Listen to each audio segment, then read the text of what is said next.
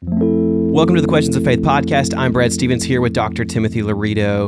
And today we have a special episode about the importance of sharing the gospel. So, the question that we have is how do I effectively share the gospel? Sharing the gospel is one of the central duties that every Christian is called to do. One of the last things that Jesus told his disciples was to go, therefore, and to make disciples of all the nations. However, the reality is that many Christians struggle to share the gospel in an effective way. In this special episode, we are talking with Reverend Todd Sloggett, the founder, president of Holiness Missions to America, about ways that uh, we can be more effective in sharing the gospel. Welcome to the Questions of Faith podcast, Brother Sloggett. How are you? I'm doing great. I'm glad to be here. Thank you. We're glad you're here. We're looking forward to this episode. Before we dive into this episode, uh, maybe just take a moment to introduce yourself to our audience uh, about you and your ministry and what God is doing through you. Yes, sir. Thank you, brother. Uh, I am uh, Todd Sloggett. I am the president and founder of HMA Ministries. We started uh, in February of 2007 in downtown Tulsa, Oklahoma. And uh, by the grace of God, the mercy of God, the blessings of God, and the miracles of God, we have grown exponentially, uh, very, very uh, rapidly for many years, uh, to the point now that myself and uh, my first assistant, Brother Jonathan Rich, that is here with us this evening, and um, our, our staff that has gathered here in the Oklahoma area and, and many other areas around the country now uh, we oversee 1,051 ministry locations. Wow, that's awesome! In uh, over 30 states and five countries, we we actually have founded and fund and written the programming and run homeless missions, drug rehabs, battered women, children shelters, teenage runaway rescue and return centers, anti-abortion pregnancy services clinics, uh, a new uh, sex trafficking rescue group, uh, we have some of our own companies that we do a lot of our own funding with. So uh, just a lot going on. I think 16 churches in the United States, 900 plus churches in Africa. Uh, well, I, there's no way to touch it all in a, in a little yeah. spot right here, yeah. but, but we got some things going on. Yeah, so uh, you're effectively sharing the gospel. yeah, and so uh, you know, in this question, you know, we wanted to bring somebody on that not just going to tell us, you know, things uh, in theory, but actually help us to have uh, a practical application that is actually working uh, in this world. And so, yeah, that's awesome to see what God is doing through you and through your ministry, and uh, and believing God to continue what He started there. Now, before we get started with the first official question, I have a kind of personal bonus question I want to ask. Um, this kind of gets down to the nitty gritty of who Todd Sloggett is. Do you consider yourself a gym rat? first, at first, I couldn't even figure out what word you said because it kind of cut off for a second. And I'm thinking, what is he at? Is he throwing out a Hebrew word already? oh, man. I love your posts on Facebook and you're there with your gloves and your crew. And man, you guys are just tearing it up. You know, I never would have considered myself a gym rat uh, until very, very recently. It is, it is, uh, and, and there's a quick story behind that. Um, you know, I, I, I'm the president of the organization. I was the president of many of the companies. I was the overseer of a lot of the churches. And um, I began to develop a, a, feeling of uncomfortableness that I feel like the Spirit of God was laying upon me. And um, without getting into too much of it, what, what I felt I should do was begin earlier in my life. I'm just 50 years old and begin mentoring uh, young ministers to begin to take parts of the ministry group and the company groups away from me and um, because I, I I just have a problem with one guy having so much power, and I had too much a couple years ago, and I so what I have to do now, what I what I prefer to do, I like to be the boots on the ground. I like to be the guy sharing the gospel. I like to be the guy rescuing the homeless and the drug addict and the prostitute. But what I have to be now is I have to be an uh, uh, uh, an overseer and a mentor and a and a manager, which I don't like and I don't appreciate. Um, but but I know it's I know it's God's will, so I'm going to do it. Um, so it gives me I'm a workaholic, and it gives me lots of extra time on my hands that I'm not used to having. And if I stay in the office, then I overmanage mm-hmm. these guys, and I'm not mm-hmm. really doing what I'm supposed to do.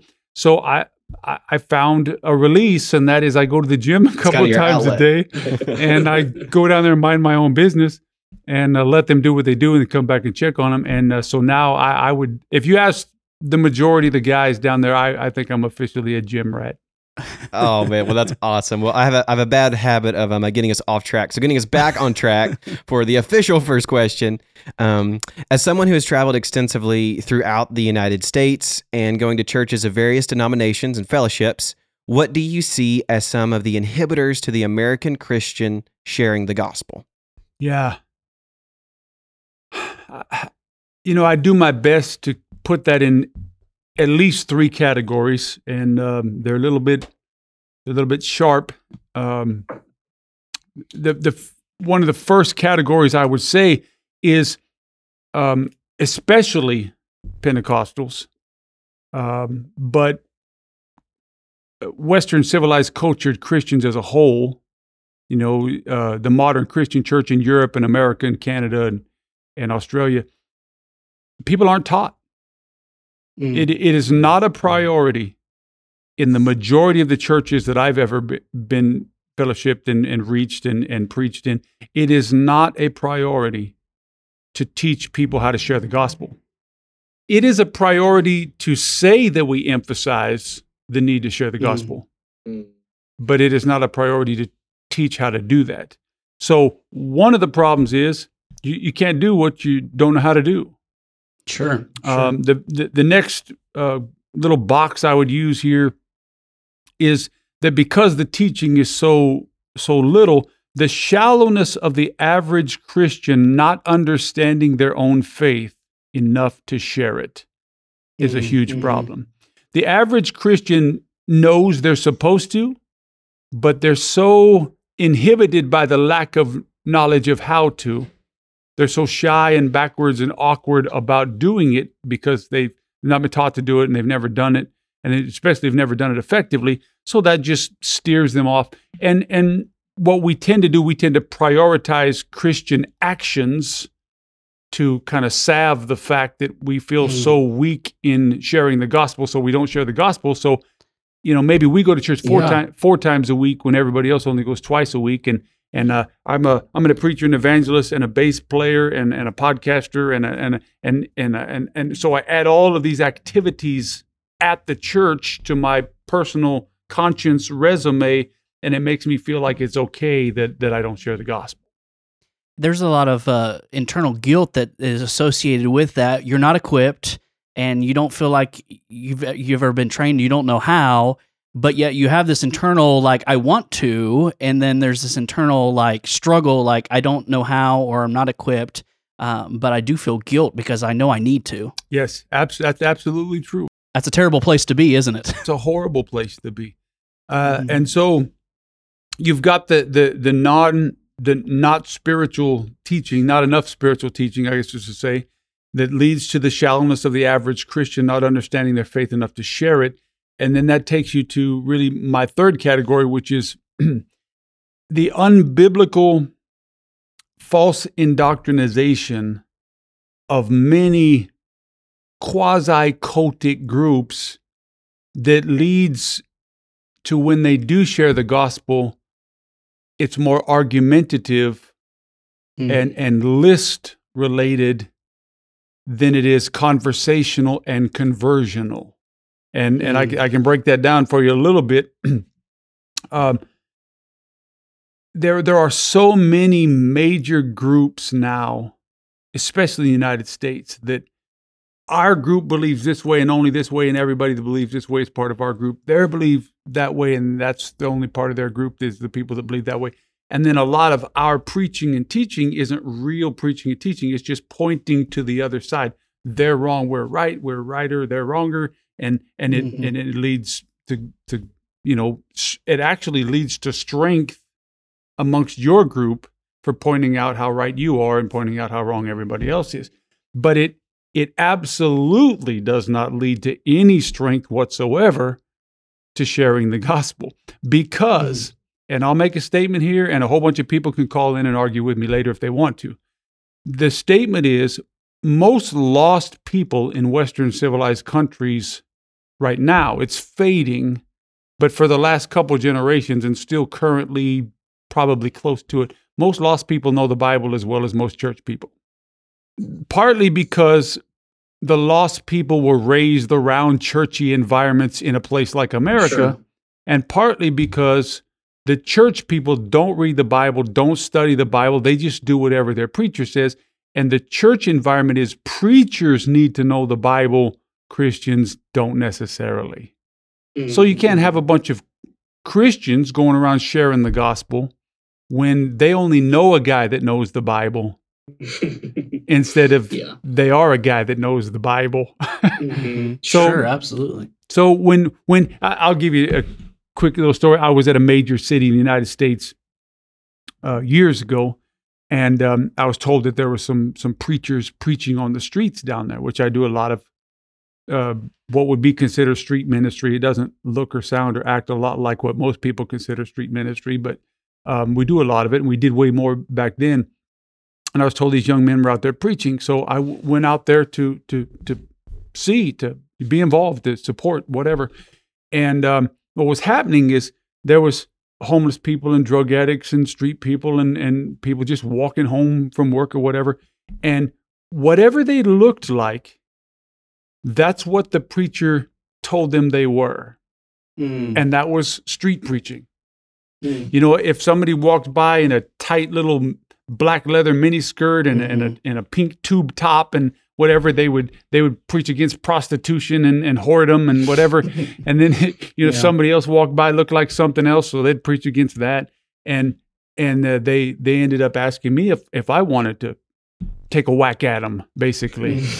And uh, I was like, sure, I'd love to, you know. And so uh, uh, got up there where they were at on the street and uh, and uh, I mean just preach the gospel message, you know, the love of Christ and what He did for me and what grace and mercy can do and how ugly sin is and how beautiful Christ is and all of that. And people just came out of everywhere. And the difference is that I was preaching the gospel Mhm. and they were preaching their indoctrinated lists. Mhm. So if if you're not teaching gospel sharing specifically, it leads to these very shallow average Christians not understanding their faith and to be comfortable enough to share it. And it turns us inward to a lot of unbiblical false indoctrination that leads to any attempt that anybody that gets on fire and, and really wants to share the gospel, it leads to them just going out and repeating lists and not truly sharing the gospel. Mm, yeah, because fundamentally they don't really know the gospel, and so uh, they're they're lacking in that ability uh, because they don't know it. And that's that's so good, so good. Uh, uh, another question I want to ask you is, you know, obviously we want to use the Bible as our guide for faith and practice.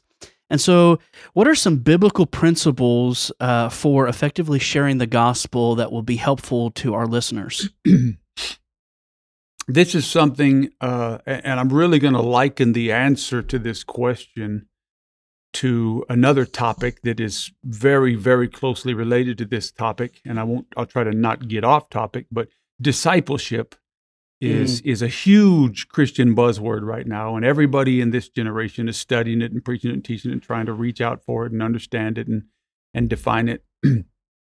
and you know, we attempt to put faith sharing in a bullet point pamphlet or uh, an, an a, a quick list, Mm-hmm. and I- and I've seen it a hundred different ways, uh, so that so that we can confine gospel sharing to a four to five minute interaction, and and that's what I see happening, and it reminds me of the improper and unbiblical way that we've gone about discipleship for many many many decades. Mm-hmm. And the answer is the same to each of them. The answer to discipleship correctly and the answer to uh, biblical faith sharing correctly is relationships, Mm-hmm. not bullet points, not four to five minute interactions. You know, discipleship is not a class, a place, or a time or a book. But every discipleship I ever knew about until very, very recently was Wednesday night at 7:30. We're going through this booklet in this classroom. Mm. And disciple and we called it discipleship. That's the discipleship class. That's the discipleship outreach. That's the discipleship from our church. Discipleship is not a place, a time, a book, or a room. And the only w- reason I can say that is because Christ is the example. And Christ Mhm. was the original discipler and the ultimate discipler. And Christ did not disciple at a place and at a time and with a book or in a room. Christ discipled all day, every day through relationships. He said, Guys, this is what I'm doing today. Come with me.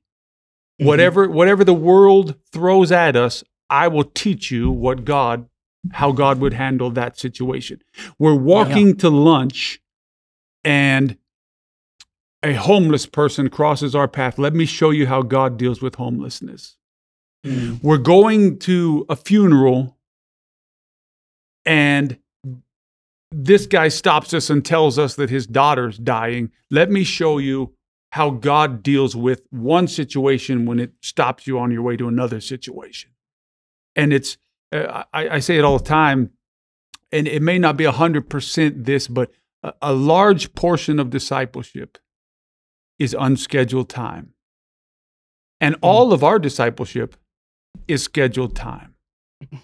Yeah. So, what we should be doing is taking people into our lives and pouring into their lives and spending time with them, quality time with them, that when life happens, we'll be there to show them what the Bible says about it and what Jesus did because of it and all of that. Now, relating that back to your faith sharing, faith sharing, you know, the Bible, specifically Christ, built relationships by befriending, loving, sharing, meeting needs, spending time with, hanging out with, developing uh, family interactions with.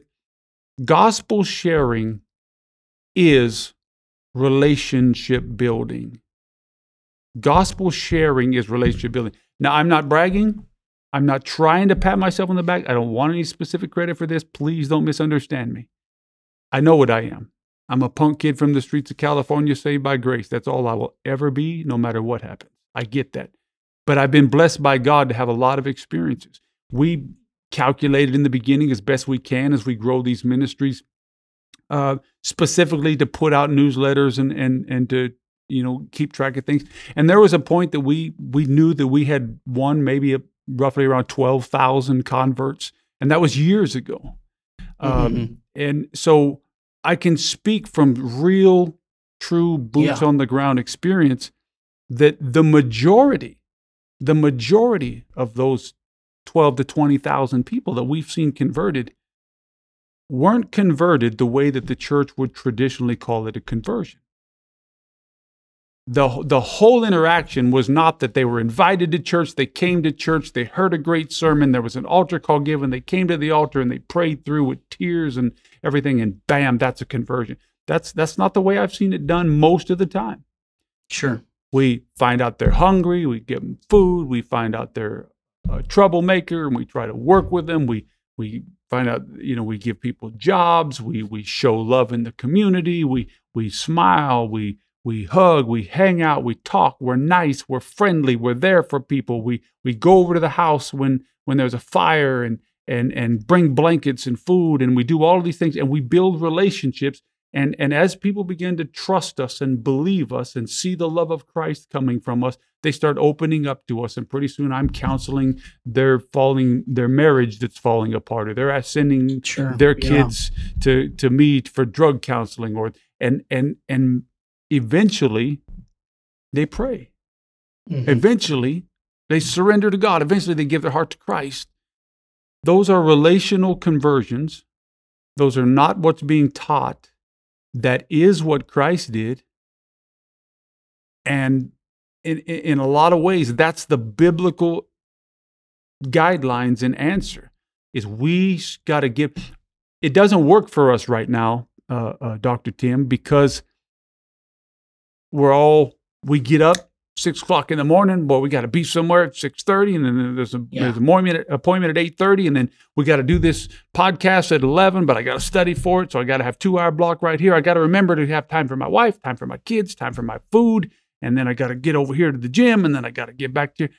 Our lives are not set up for the biblical pattern, but I'll tell you right now, we better get them figured out because Christ did not make a pattern that was going to fade towards the end of time. It is still the right pattern. We have to have room for relationship. I, I love that, and I, I think it's so important. You know, i- you're listening to this podcast to think about, you know, if I'm going to be effective in sharing the gospel, I first have to have a relationship with somebody who doesn't know the gospel, right? I mean, uh, it, it, it that has to be the the ground, uh, you know, ground floor is.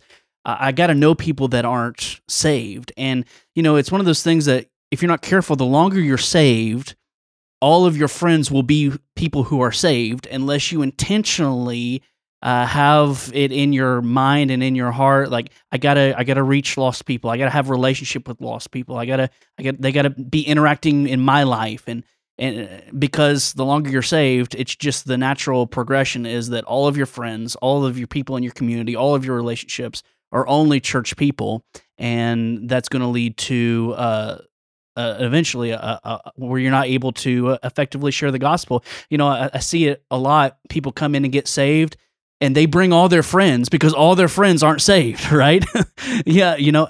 Uh, and so I, I think that's so awesome that you that's a, a critical point. I will say this too in in equating this to the discipleship uh, issue. You know, discipleship is is normally considered a, a time and a place and and a, and, a, and, Mhm.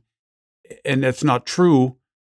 And really, if you're looking at gospel sharing and witnessing and soul winning, the only way that will work correctly is if you're because we we do we used to do a thing where like Friday night at eight o'clock we'd meet at the church and we'd go out on and we'd we'd share the gospel. We'd go out witnessing. We called it. We'd go out witnessing, and we did it again. We made it a time and a place and a date and Mhm. and you know if if in my life if I'm at the gym, I've got to be witnessing.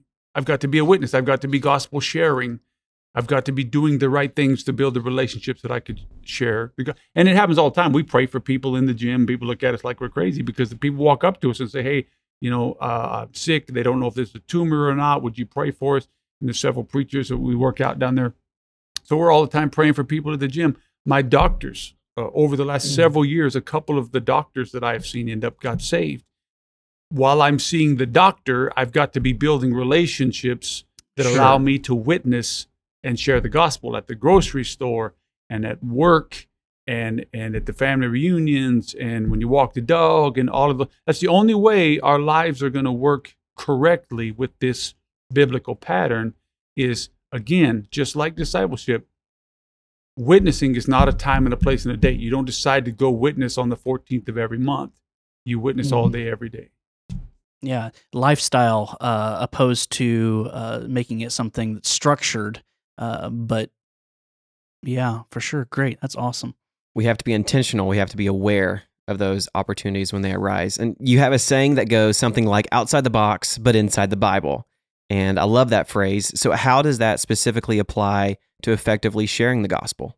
Well, I'll make a statement, and uh, hopefully, it's still allowed to be. This podcast is still allowed to go on after this, but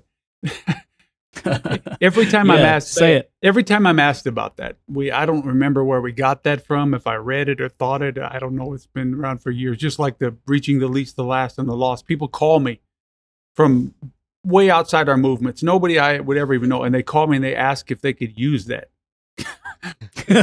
like you have it trademarked. Well, I got it from somewhere. I I- sure, Sure. it's not mine, you know. But uh, think outside the box, but inside the Bible. Whenever I talk about that, and people try to get me to define it, this is always the thought that I try to lead them to. As far as witnessing, soul winning, gospel sharing is concerned, isn't it amazing? There are things that the Bible promotes that our churches don't. Mm, hmm That's how I came to that think outside the box but inside the Bible. Is hmm we have made religious boxes smaller than the rules and the laws and the doctrines of Christ. That's how we can have all these different denominations and everything. Everybody has a smaller box in a different area. hmm But once we've done that, now we've confined ourselves. You know, it, it's it, the gospel's already tight, very tight. Uh, it, it's exactly tight enough that where we can do everything we're supposed to do for God and for the kingdom. So if we squeeze one of them walls in a little bit, it's going to take out something. And a lot of times it takes out the ability to win souls. That's that's the problem. So I hate to even go down this road, but I'll, I'll, I'll just tiptoe down it for just a second Sure. for your for your guys' Go. sake here. Uh, I find things that Jesus did to win a soul that a lot of churches I've been to would rebuke anyone for doing that. That's a problem. mm That's thinking outside the box, but inside the Bible. If you want to truly grow the kingdom correctly, the only box can be the Bible. You can't have anything else. And if there's rules or insinuations or doctrines or theologies or theories that we have that confine people to not fully do everything that Jesus did, Yeah. we have a huge problem. Yeah, and you know, to that point, uh, so much uh, of church culture, I'll just use that in quotes, is uh, something that is it's it's not it's amoral. It's it's neither good nor bad. It's just the culture of the way that we do things. But when we make church culture to become the center idol that we have to do it this way, in instead of doing it inside the you know the Bible, then it really, as you mentioned, pointing out, it really um, church culture can actually really hinder our gospel effectiveness if we're not careful, um, because that's the way we've always done it, or that's the way that um, our culture tells us that we need to do it. Um, but the Bible doesn't tell us we need to do it that way, and so yeah, what you're hitting at there is it may be outside of our our church culture box or even our personal comfort box but if it's inside the bible it's a totally legitimate means of uh, of sharing the gospel. And, and if if I'm uncomfortable with it personally, but it's still allowed in scripture, I probably shouldn't do it. I shouldn't cross my comfort lines. But I shouldn't be upset with you for doing it if it doesn't Mhm. cross your comfort lines, but it's still inside the Bible. That's the problem. Is uh, Mhm. we we create the rule because it makes us comfortable, and then somebody else comes along and breaks the rule, and then now we got to hammer down on them because they broke our rule. But we didn't stop to think: Did they even break scripture?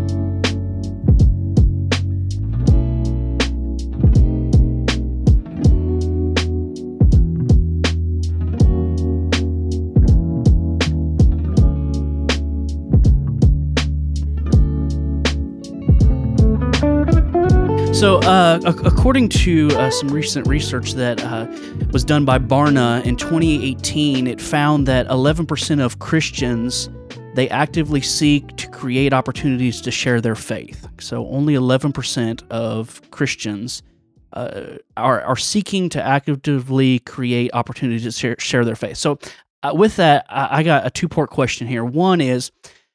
So while the numbers include that that number includes all forms of Christianity, as Pentecostals, uh, what do you think our responsibility is towards changing this problem of a low percentage of Christians are sharing the gospel, and that's across all Christianity, but specifically as Pentecostals, What is our responsibility towards that? And then maybe help us dream a little bit about the impact that could be made if we changed this issue.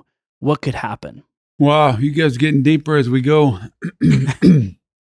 um, that's real two two totally different questions. There, the the first one, you know, talking about the low number. I uh, first of all, let me tell you this: it's eleven percent of of Christians that are actively seeking to create opportunities to share their faith, and then now you want to pull out the Pentecostal part of that group, Sure. and and I promise you, if you pull out that Pentecostal part, that eleven percent goes way down. sure, sure. Absolutely. I preach for everybody, brother. I preach Right. for the the holiness, the the Pentecostal Church God, Assembly God, Nazarene, Catholic, Baptist. I preach at Walmart, McDonald's. I'll preach for anybody. You know? and and and everywhere I go outside of the Pentecostals, they are sharing the gospel way more than than us. So that Yeah. so as horrible as that eleven percent is, it's it's way lower when you start cutting the category down to the Pentecostals. And, and I guess uh, for a second, speak to that. Um, uh, Well, as- it, it's it, there's a very simple reason, and anybody that will stop and think about it for 20 seconds is going to come up with the same answer. It's because the Pentecostals all have their own version of this little, uh, little what you got to look like, what you got to wear, how you got to do it, what, who you got to know, and all of that, and that creates our groups. Now, Pentecostalism is created through the bap- because we believe the baptism, the Holy Ghost, the gift of tongues, and and all of those things, uh, doctrinally speaking. But you get in the reality of the streets, and what it has done over many, many, many, many years is it created, you know, it's the old joke, and I hope I don't offend anybody. I don't mean to. I talk about this stuff all day, every day. So I'm I love everybody. Please pray for Todd Sloggett.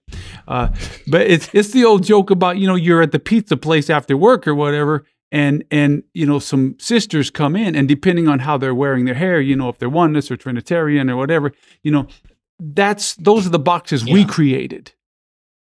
And so because our boxes have got all these extra layers, and you got to be there and know somebody and, and be there long enough and be told enough things and and and a lot of times just you and your bible's not good enough to figure it out you know you got to know somebody and they, they got to tell you. So now you got to go win the blatant lost.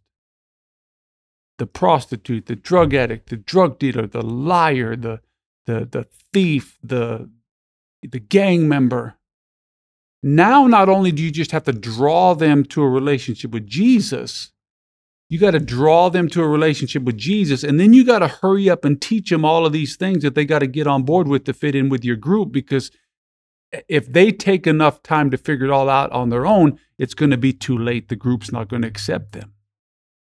So, the reason why, not the only reason, but a, a huge reason why, when you take the Pentecostals out of this group, the number goes way down, it's, it's way harder.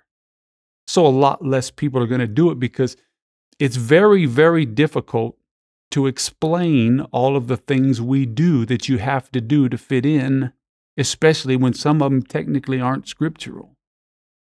they're cultural. Mm-hmm. Exactly. And and and it's fine that they're cultural. I do a lot of them. Sure. I I do a lot of cultural Christian things.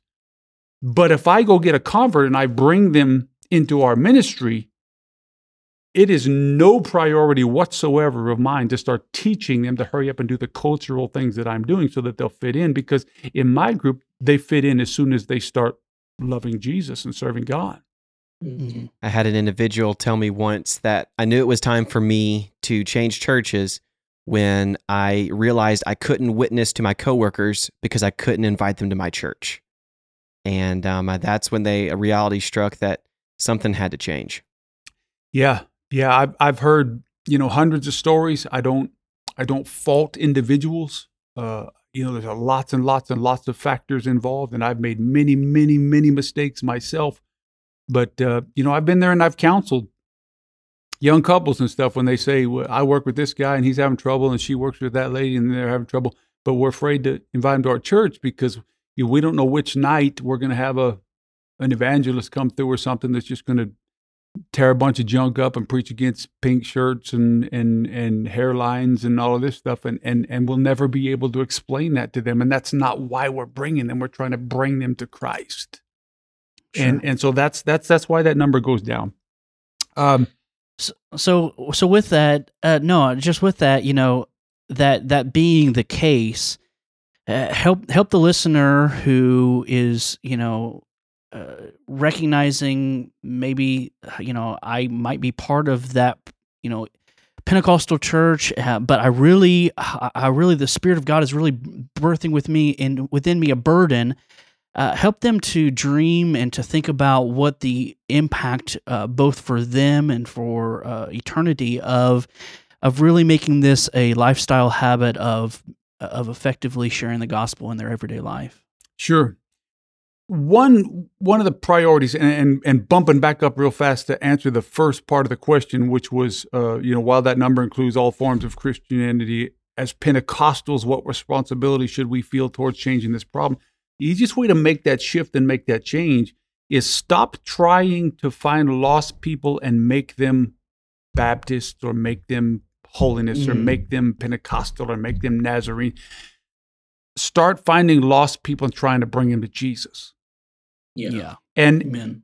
the focus on that is I always tell people to to put in your mind, what did Christ do for me and what should I do for Christ? That's my personal witnessing tactic, if there's Mm. such a thing. What did Christ Mhm. do for me and what should I do for Christ? Now, to answer what did Christ do for me? Everything. Mm. In one day, he got me off drugs, he got me off alcohol, he saved my marriage that was total disaster after just a few years, and now here we are about to be 32 years. Uh, he he got my kids back in my life. He, I mean, he did everything for me, Mhm. And and most of it he did in one day. Uh, so it's easy to, for me to answer what did Christ do for me, and then the second part is what should I do for Christ? Well, I should do for Christ whatever Christ wants me to do. Yes. And if I have a Bible, it's pretty obvious what he wants me to do. He wants me to bring more people to him. So when we're, we're looking at it that way, then you move on about, you know, you're asking about to dream about the impact of what it would look like if we could change this problem. What it would look like is exactly what it's always looked like in the history of the world. It would never change.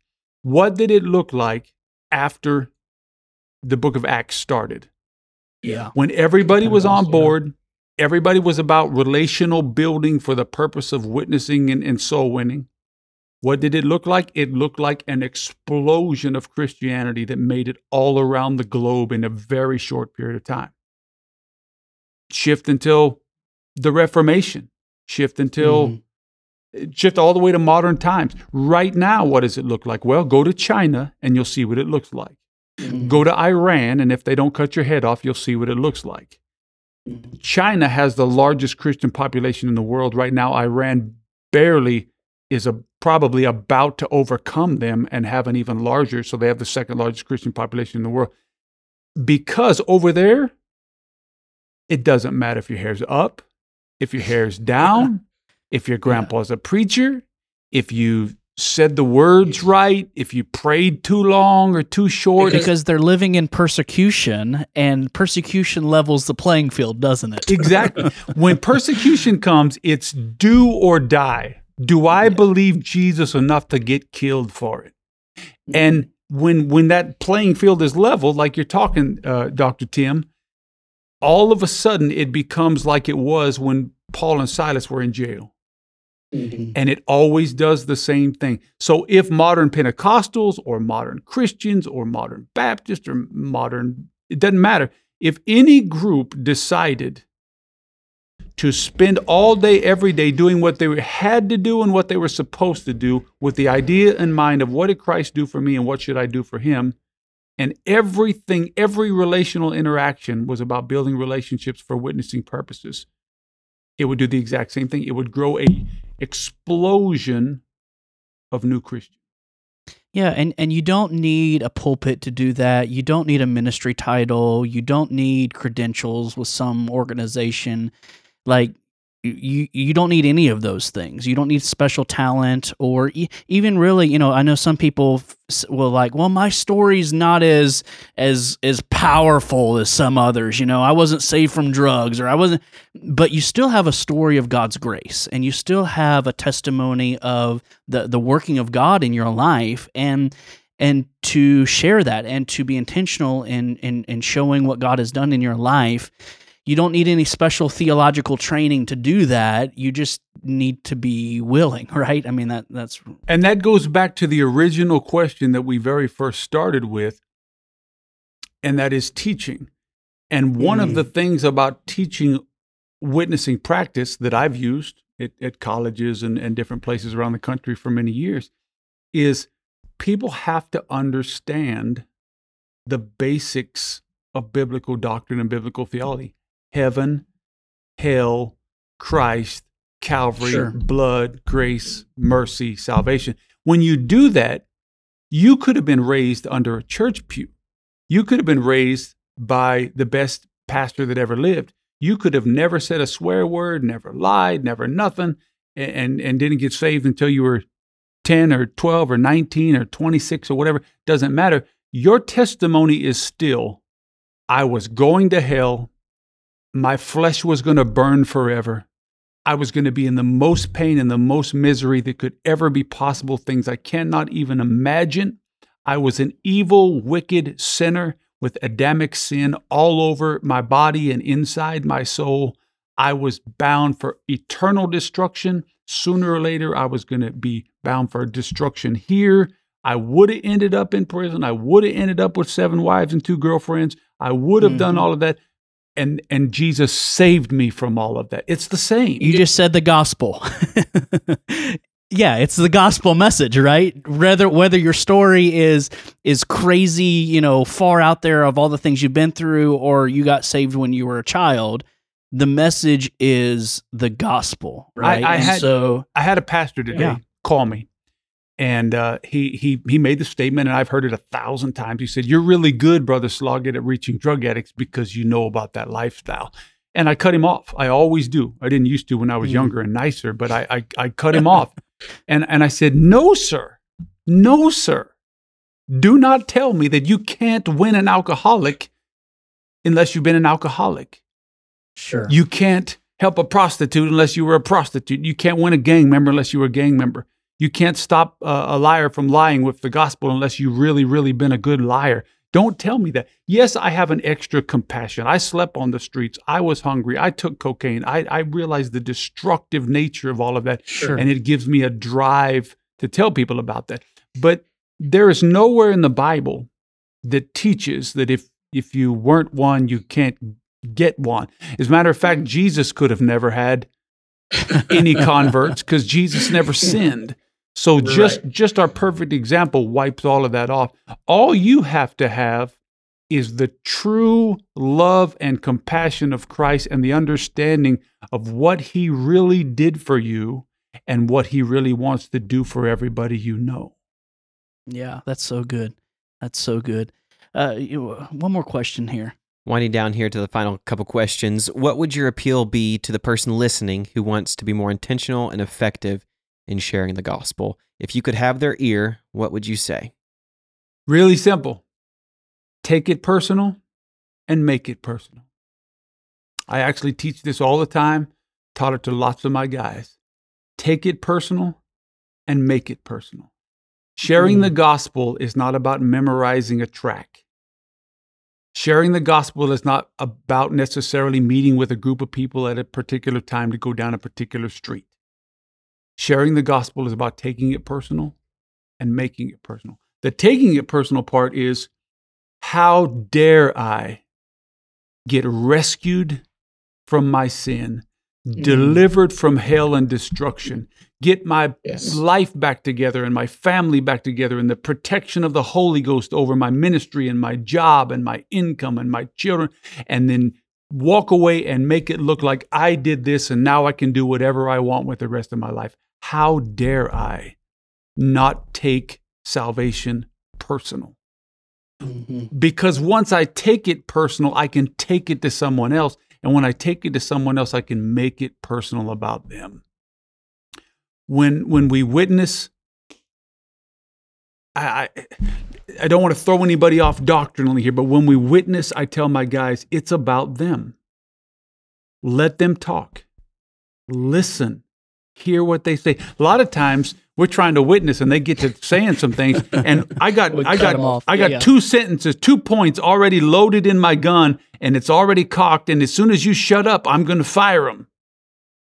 because what I have to say is what's important here. No, it's about them and their life and their eternity and and God wants them and God loves them and God sent you to get them it's about them you took it personal enough to go now you need to make it personal to them so they'll come and mm-hmm. you you you look them in the eye and you take time and you put your hand on their shoulder and you listen to them and you you respond and you interact and you try to meet needs gospel sharing is is as simple as taking it personal and making it personal That's so good. That's so good. So helpful. Um, last question here. Uh, if someone would like to connect with you to learn more about your ministry uh, or to uh, maybe support you, uh, what would uh, be the best way that they could do that? a whole bunch of ways. I'll give you the the most common. Uh, HMA Ministries it's behind me, but you can't see that. Uh, HMAministries.com is our website. Uh, Brother Jonathan Rich runs that for us now. There, there is all kinds of ministry opportunities, places around the country where you can volunteer, uh, addresses and phone numbers. You can actually donate and give to our, our, our cause of reaching the least, the last, the lost right there on the HMAministries.com website. Um, a lot of people nowadays are responding to us through our podcast, which uh, hopefully I think we'll get all of this audio and we'll we'll add this uh, to our podcast awesome. as well. It's the next podcast, N E X T, the next podcast. Um, we have uh, I have a a very large public figure page on Facebook, Reverend D. Todd Sloggett public figure page. Brother Jonathan Rich has a, a, a page that is very active there. And then we have uh, our Spreaker uh, radio shows that a lot of people uh, get on and respond to. The HMA Ministries is the name of a radio show on Spreaker, and the Todd Sloggett Show is the name of a radio show on Spreaker. So there's there's just a lot of lot of ways right That's awesome. Yeah. Uh, just in conclusion, I just want to say, you know, um, my wife and I, we support uh, them on a monthly basis, and we listen to the next podcast, and and we uh, we love and appreciate all that you're doing, and uh, just encourage our listeners to uh, to be active in supporting the work of God, uh, both where you're at and and what you're doing, but also other other ministries around the world that God is uh, is blessing, and uh, you know, in this beginning of this new year, maybe look at your uh, look at how how you're giving, and uh, maybe consider supporting HMA Ministries as part of your monthly giving to the work of the Lord. Well, brother, thank you so much for uh, joining us today. The Questions of Faith podcast. We really appreciate it and appreciate you, your family, and your ministry so very much. Thank you, Pastor Tim and uh, Brother Brad. We love you guys, and uh, it was it was an absolute honor to be here. Thank you for listening to this episode of the Questions of Faith podcast. If you like what you've heard, please consider subscribing and writing a review on your preferred audio platform. That would really help us out. This show was produced by Brad Stephens, theme music by the band Liquify. Questions of Faith is a ministry of Faith Tabernacle Assembly of God located in Denton, Texas. The goal of this podcast is to equip the modern day Christian with answers to timeless questions. If you would like to submit a question that may be highlighted on the show, you may do so by emailing us. That email address is questions at ftdenton.com. You may also submit a question by messaging our Facebook page, Questions of Faith Podcast. And until next Monday, God bless.